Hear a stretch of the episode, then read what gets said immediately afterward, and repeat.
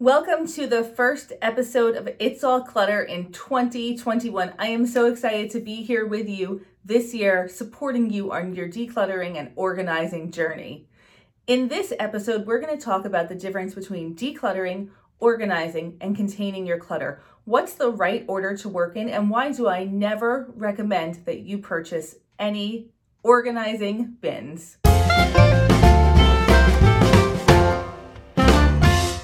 The big box organizing industry will have you believe that in order to have an organized home, you just need the perfect product. You need this perfect bin, or you need to purchase an organizing system for your house. And that is going to magically take a certain space in your home and make it organized. Let me tell you the actual truth. Organization cannot happen in your house unless you declutter first. The correct order to work is declutter, which means take your stuff, go through it, get rid of what doesn't fit in your space and what you don't love and what is not relevant to your life today. Declutter first, then organize, which is simply putting like items together in one single spot. And then at the very end of the process, if you absolutely must, you can contain your organized stuff. And that would be when you purchase a box or a bin that you love for what you have.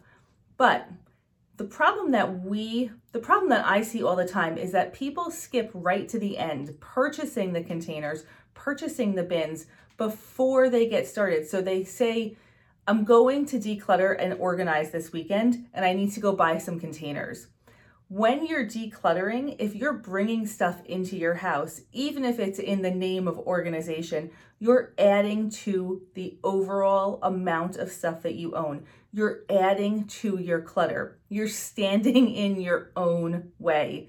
The truth is, if you do an awesome job decluttering and you're really, truly living within the storage space that you have in your home, which is always the end goal, live comfortably within your space if you do a really good job decluttering, organization becomes actually less critical and less important. And containing your stuff once you're organized becomes even less relevant. So, hear me out. If you declutter all of your hats and scarves down to the one favorite pair, the one pair that you actually wear all the time, you're not going to have to worry so much about getting organized because you only have one pair of scarves, one, you know, one scarf, one hat, and one pair of gloves.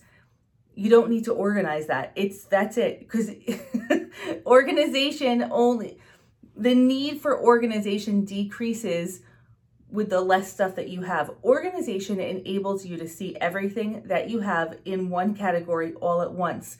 But if you declutter really well, you're going to know exactly what you have and where it is because your stuff is not going to be hiding behind other stuff. The further that you go with your decluttering, the easier organization is. Decluttering unlocks the key to success with organization. You don't have to buy anything to unlock that key. You have to get rid of stuff. It's the exact opposite of what advertisers tell us over and over and over again. It's not that I'm completely opposed to purchasing bins or boxes. I just see this mistake being made all the time where we bring in so many bins and so many boxes, and they end up adding to our overwhelm because we're organizing such a large quantity of stuff. It's never going to stay organized because we're still living outside of our storage space in our home. And it's like a math equation that just doesn't make any sense. If you're trying to store 3x stuff and x is the amount of space that you have, it's never going to stay organized because 3x does not fit into x. So if you're a math brain and that resonates with you, you know, 3x does not fit into x. 3x does not equal x. If you have 3x stuff and you have x storage space, it's just not going to work. So before you go out and spend money and bring more stuff into your house, consider reducing what you have dramatically and take it from there. You might need to declutter once and then declutter twice and then declutter three times, but the more that you declutter, the easier it gets. And the great thing about decluttering is that you probably already have tons of boxes and bins in your house. And when you start decluttering, you're going to free up a lot of those boxes and a lot of those bins, and you're going to have them to use when you get to the end of the process and you need to contain some of the remaining stuff. So just think about it declutter, then organize, then contain, only if absolutely necessary. Don't bring more stuff into your house to make the entire process more complicated right from the beginning. Feel free to just let it go. Thanks so much for joining me on this episode of It's All Clutter.